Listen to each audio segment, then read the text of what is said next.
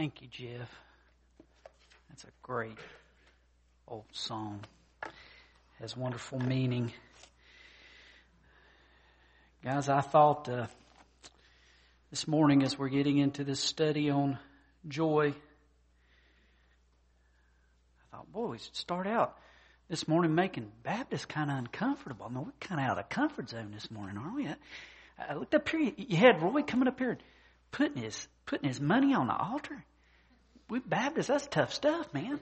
I thought maybe that's an idea for a stewardship campaign. Everybody bring their wallet and stick it right there them the altar.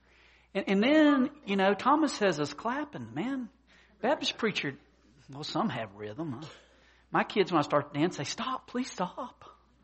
So, you know, but isn't it good that we can just be real and be loved? Anyway, we're looking at Philippians 1, first 11 verses this morning as Paul opens up his heart to this church that God used him to begin 10 years prior.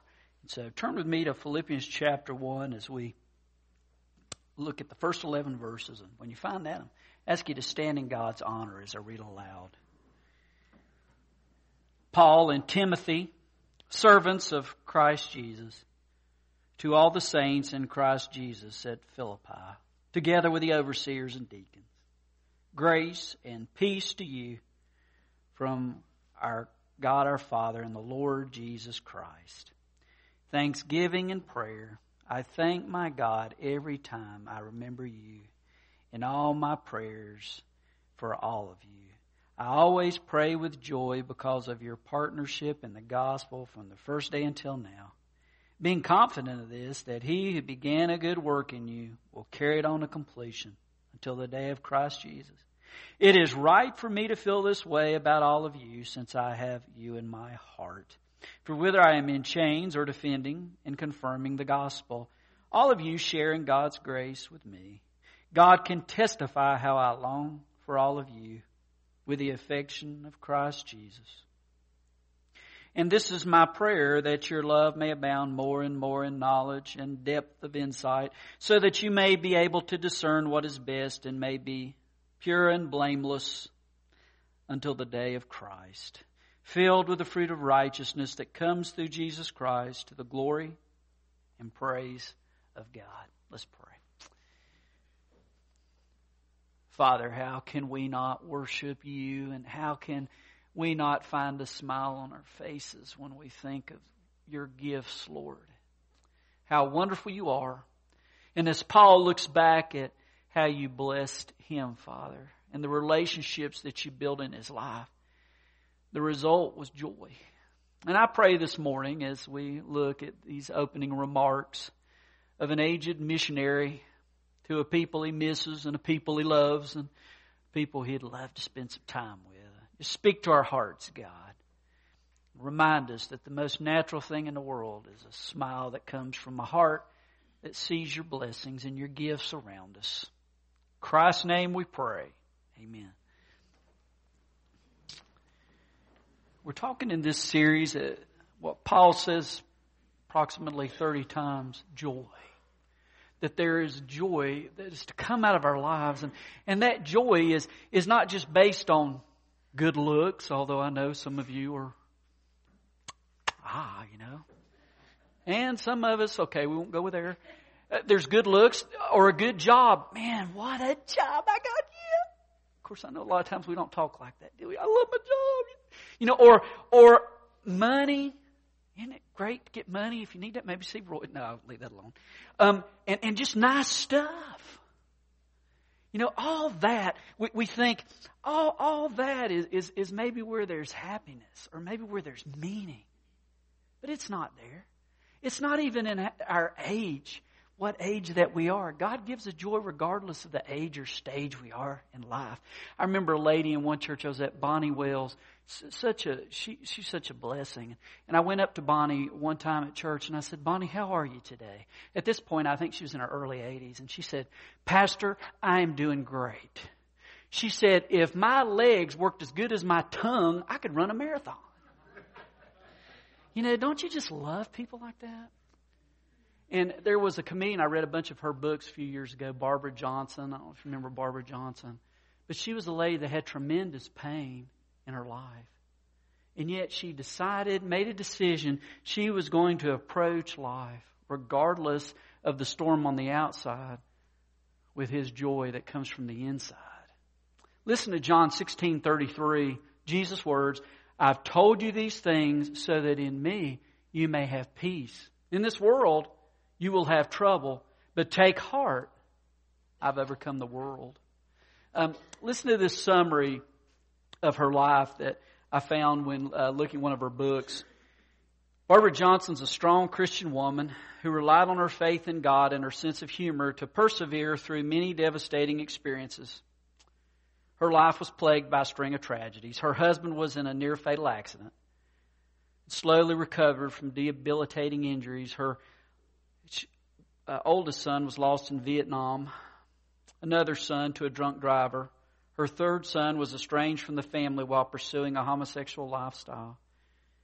But she emerged from these experiences having learned that though pain is inevitable, people can choose to pick flowers instead of weeds. She also battled in the last part of life, as we know here, with cancer.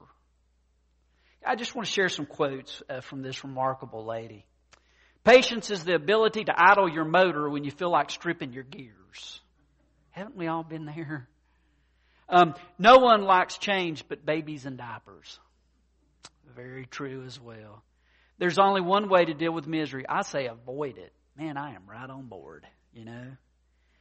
And she says here, I have to stop saying, How stupid can you be? I think people are starting to take it as a challenge. Man, we all had those feelings, hadn't we? So how, how do we maintain the joy? Well, as we'll see in this passage of scripture, it comes from a confidence, but it's not self-confidence as we're, you know, so often hear. It's really God confidence. It's in a confidence that's beyond merely what I can do. It's a confidence that comes from God Himself. And so as we start through here, looking um, at our outline, we want to start with a greeting here. And, and notice how he opens. He says, Paul and Timothy. He begins, he doesn't just merely talk about himself, but he talks about Timothy, who they remember as well. His faithful sidekick, his son in the faith. And how does he describe he and Timothy? Not as celebrities, not as those famous missionaries who are out doing God's work with fervor, but he describes he and Timothy as servants.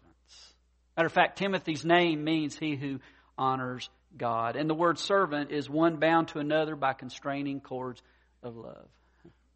So as he, as he thinks of these people, as he describes himself and as he describes Timothy, he says, man, I, I'm connected to you with a cord of love. I care about you guys. You guys are on my heart with a reckless abandon and, and, and I long to be with you. And, notice what he, how he describes uh, these people. to all the saints in Christ Jesus at Philippi, together with overseers and deacons. Even the pastors and deacons, I include you guys too. But he says to all the saints, everybody there. Sometimes we get this idea that a saint is that person who's super spiritual. You know? Who, who reads the Bible 24 7 and you know, has big calluses on their knees, and, and those are good. I'm not saying it's bad to do that stuff. But the point of the matter is, when he talks about the church, he's not talking about a specific few in the church body. He's talking about everybody in the church.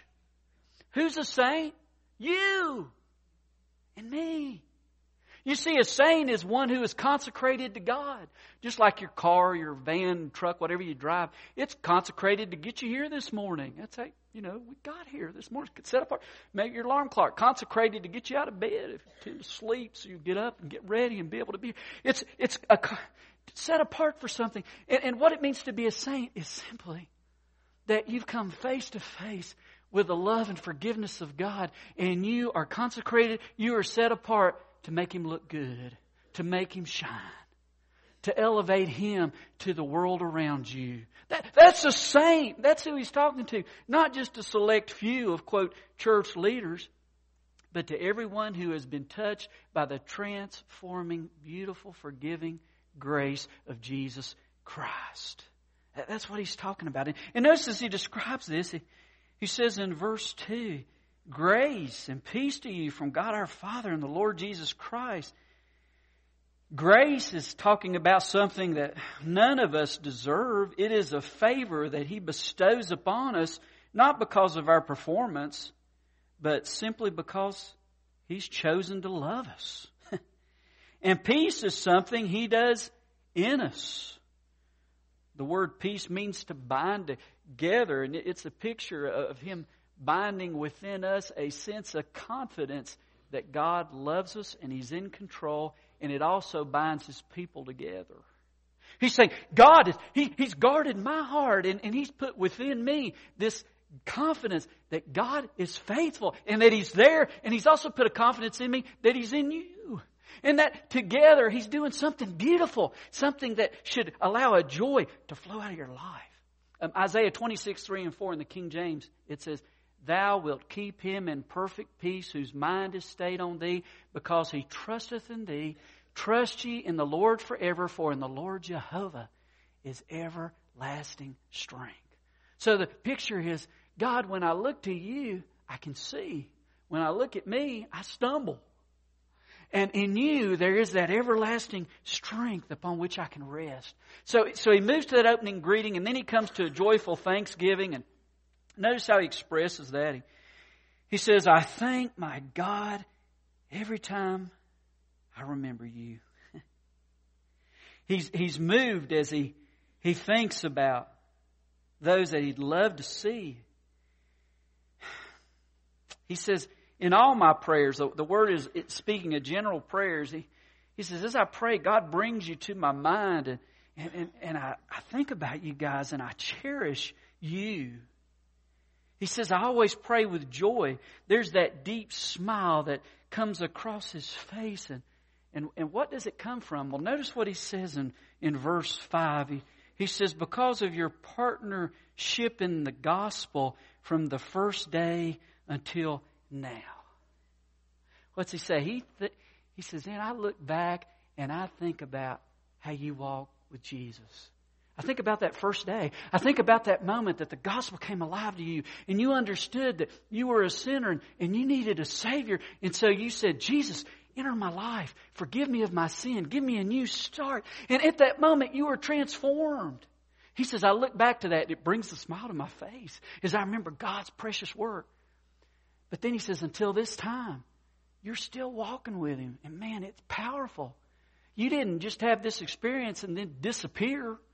You know, like the like the pastor that, that said, "Man, you know, um, I can't figure out how to get rid of these bats. I've called the exterminator and and and everything else." And so he called a church down the street that had a problem with bats in, in their attic, and he said, "How'd you get rid of them?" He said, "Well, I baptized them, and they're gone now." You know, hey, if the, the, the point is God in His work was faithful to continue through each of them, and it, it made the difference. Made the difference. You know, I think back when this church started, we talked about this in church council. And guys, you may have a heart for this, love for you to be a part of the planning of this. But in September, we want to have homecoming, but like a Founders Day and you know back to the 70s want you guys to pull out the 70s stuff and, and, and put it on and, and dress up and come and, and to be a part of that and we want to celebrate God's work as He began Kingsway Baptist Church. And, there's value in that. And, and, and we want to remember that. We want to cherish that. And if you want to be a part of that, let me know. I, you know, we need people to help with that. Uh, getting a hold of people and everything else. But we don't want to just remember back to where the work began. We want to live now in the moment.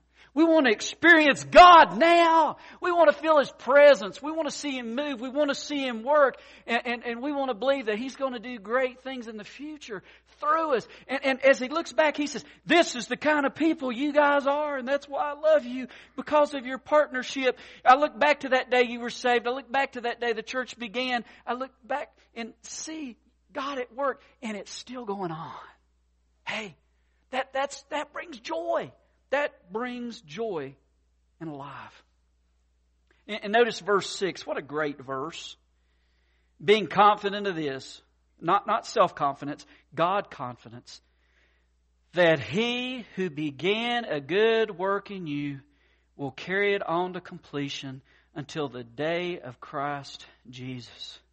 See the two words, uh, he who began? It's that picture. It didn't start because of me. It, it didn't happen because I got it together. It happened because God saved me. God worked in me. And then there's that picture of He's going to carry me until I'm with Him. Till I go to glory, till I go to heaven. He's going to finish this, what He started. It's not a matter of me finishing it. He's going to finish it. And that's the beautiful picture there. You know, three joy stealers that often plague us. One is worry. Worries when we focus on what may or may not happen. How much time have we lost worrying about what might happen? I've been guilty of it. Well, this might happen. Stay up at night. What if this happens? Oh, God, don't let this happen. And it never happens. Well, and, and, not only worry, but then there's stress, and that's the intense strain over what we can't control. You know, I've said for years we're all control freaks, and we find out at some point there's very little I control, if anything. And that's where stress comes. It's like, oh, God, it's going to happen, it's going to happen, it's going to happen. And, and, and, you know, man, you give yourself an ulcer. Why? Because it's just self confidence, and we forget about God. And, and then the third one is fear.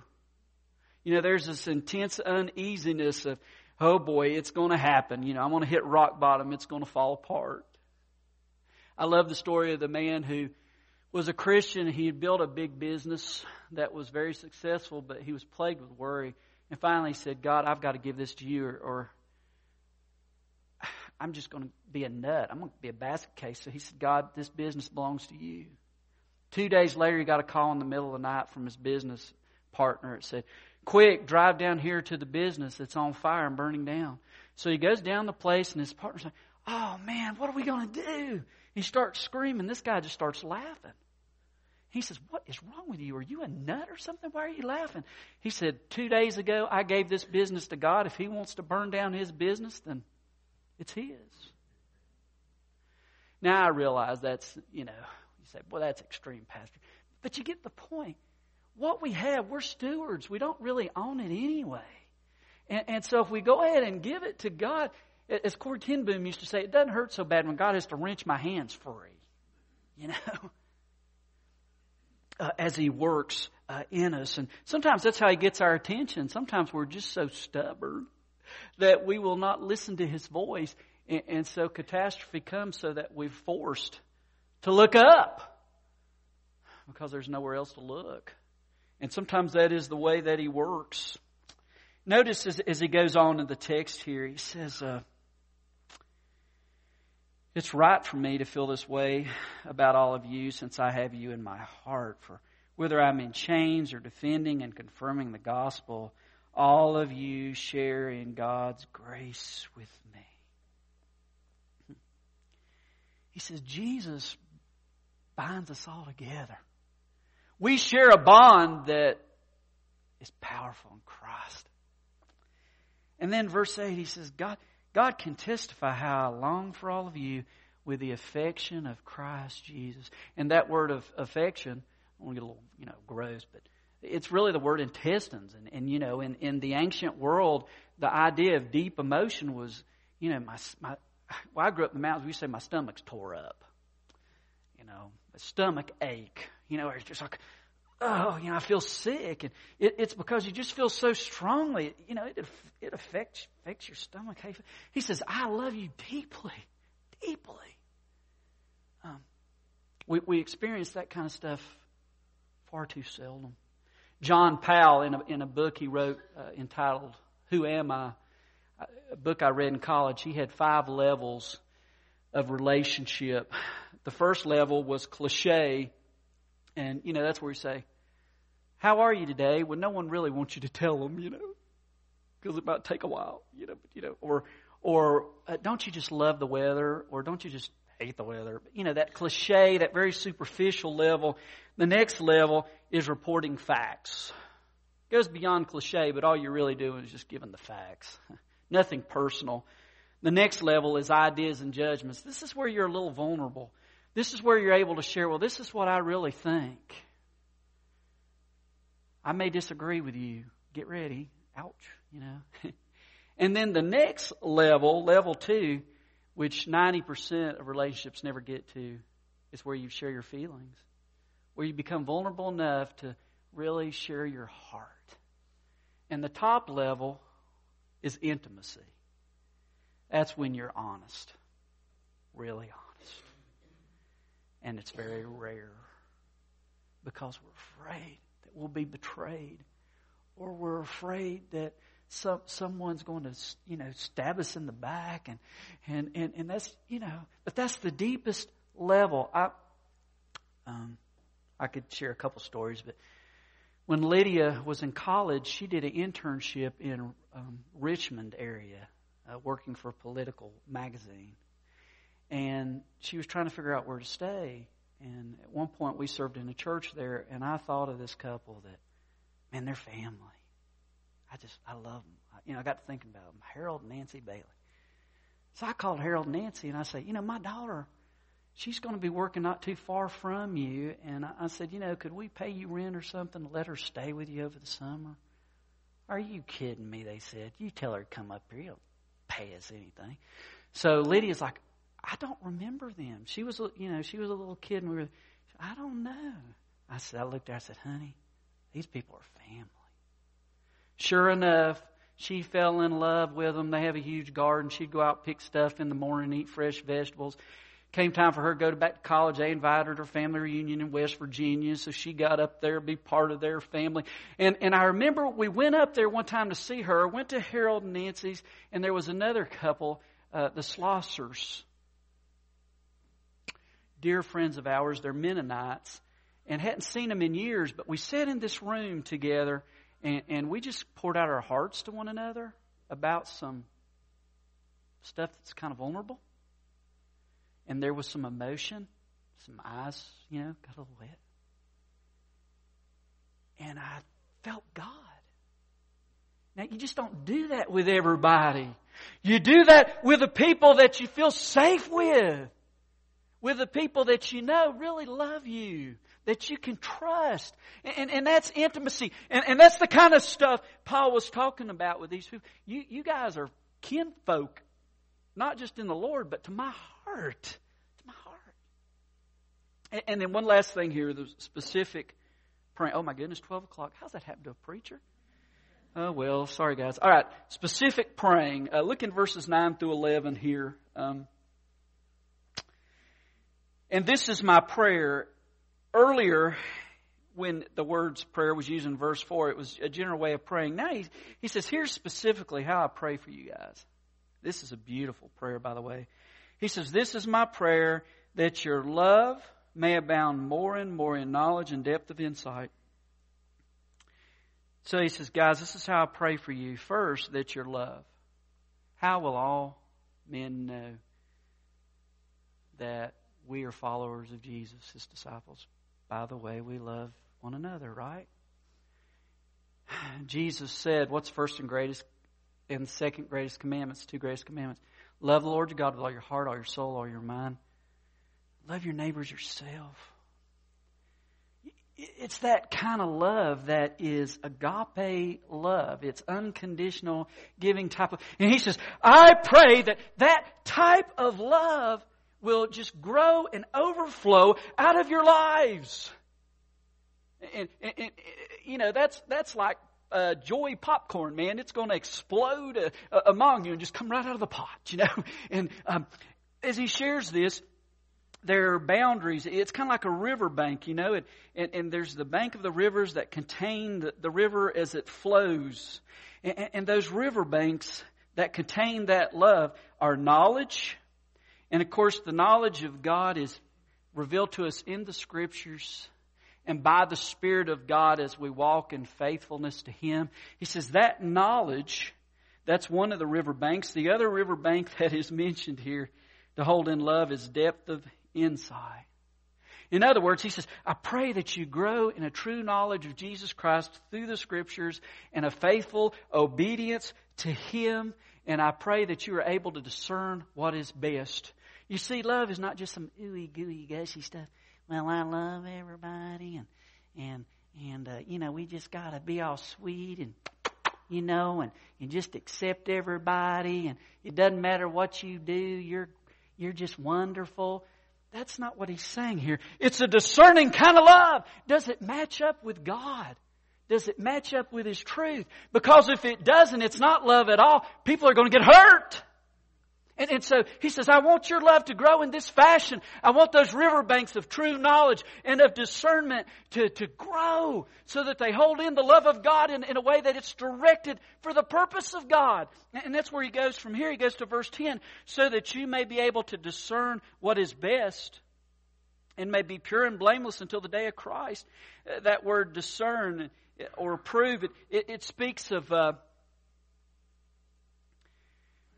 it speaks of the importance of, of discovering God's will and God's plan. It's, it's a term that means to sift or to test a certain thing and to recognize its worth. It, it's a term that was used when one in that day was studying to be a medical doctor and he, he had to pass that exam to prove that he was able to make the right decisions. And, and that's what Paul's saying, that you may approve God's perfect plan that you may see his heart, that you may know his will, and that you may follow him. And, and notice what he says here, that the result of that is that you be pure and blameless until the day of Christ.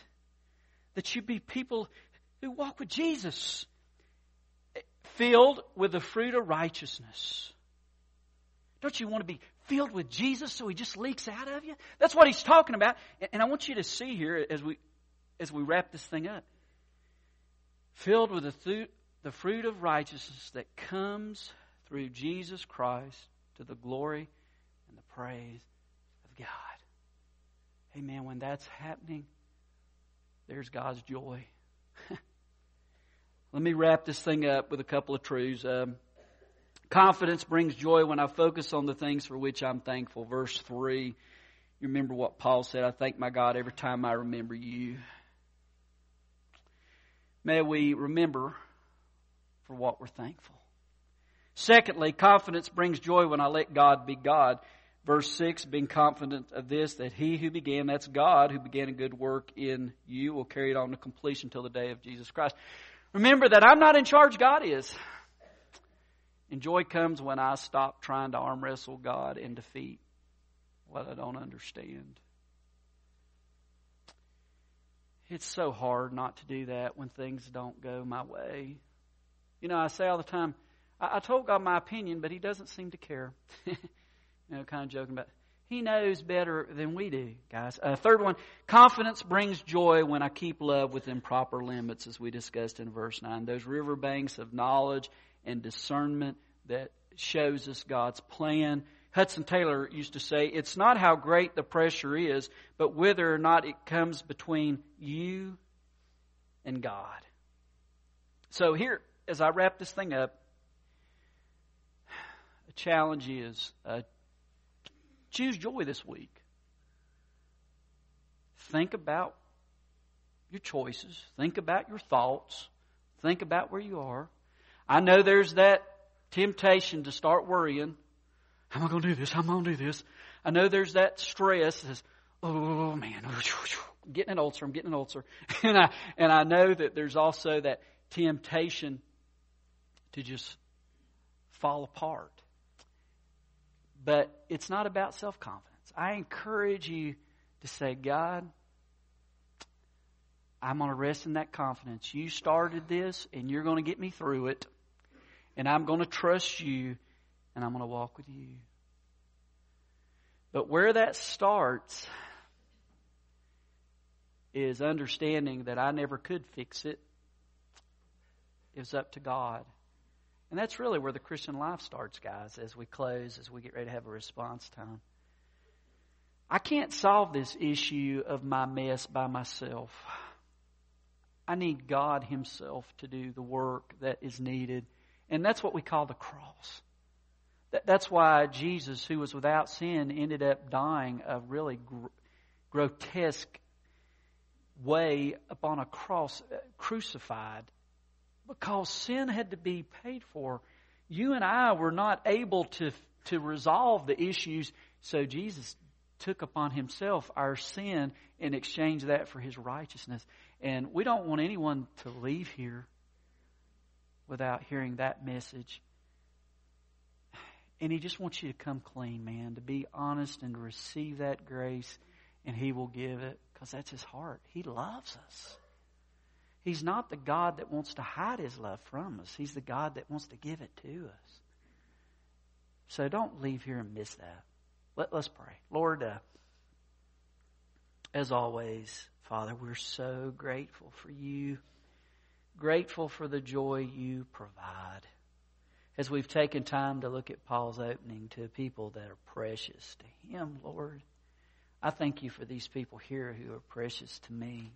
And Father, we're, uh, as you say in your word here, it's a partnership in the gospel. We're in this thing together. So, Father, guide our steps, Father. Keep us in those riverbanks of knowledge and discernment that the love of God may flow through Kingsway Baptist Church, your people here, to a world that's hurting, and that they might hear that there is living water available to quench a thirst that can be quenched in no other way. So, Father, how do you want to work at a, you know, the altar's open, a chance to make decisions right where we are, to, or to come and, and, and to pray uh, here. And Father, just what do you want? We just ask you to work whatever it is because we need more than just self confidence. We need God. In Christ's name we pray. Amen. Amen. Let's stand.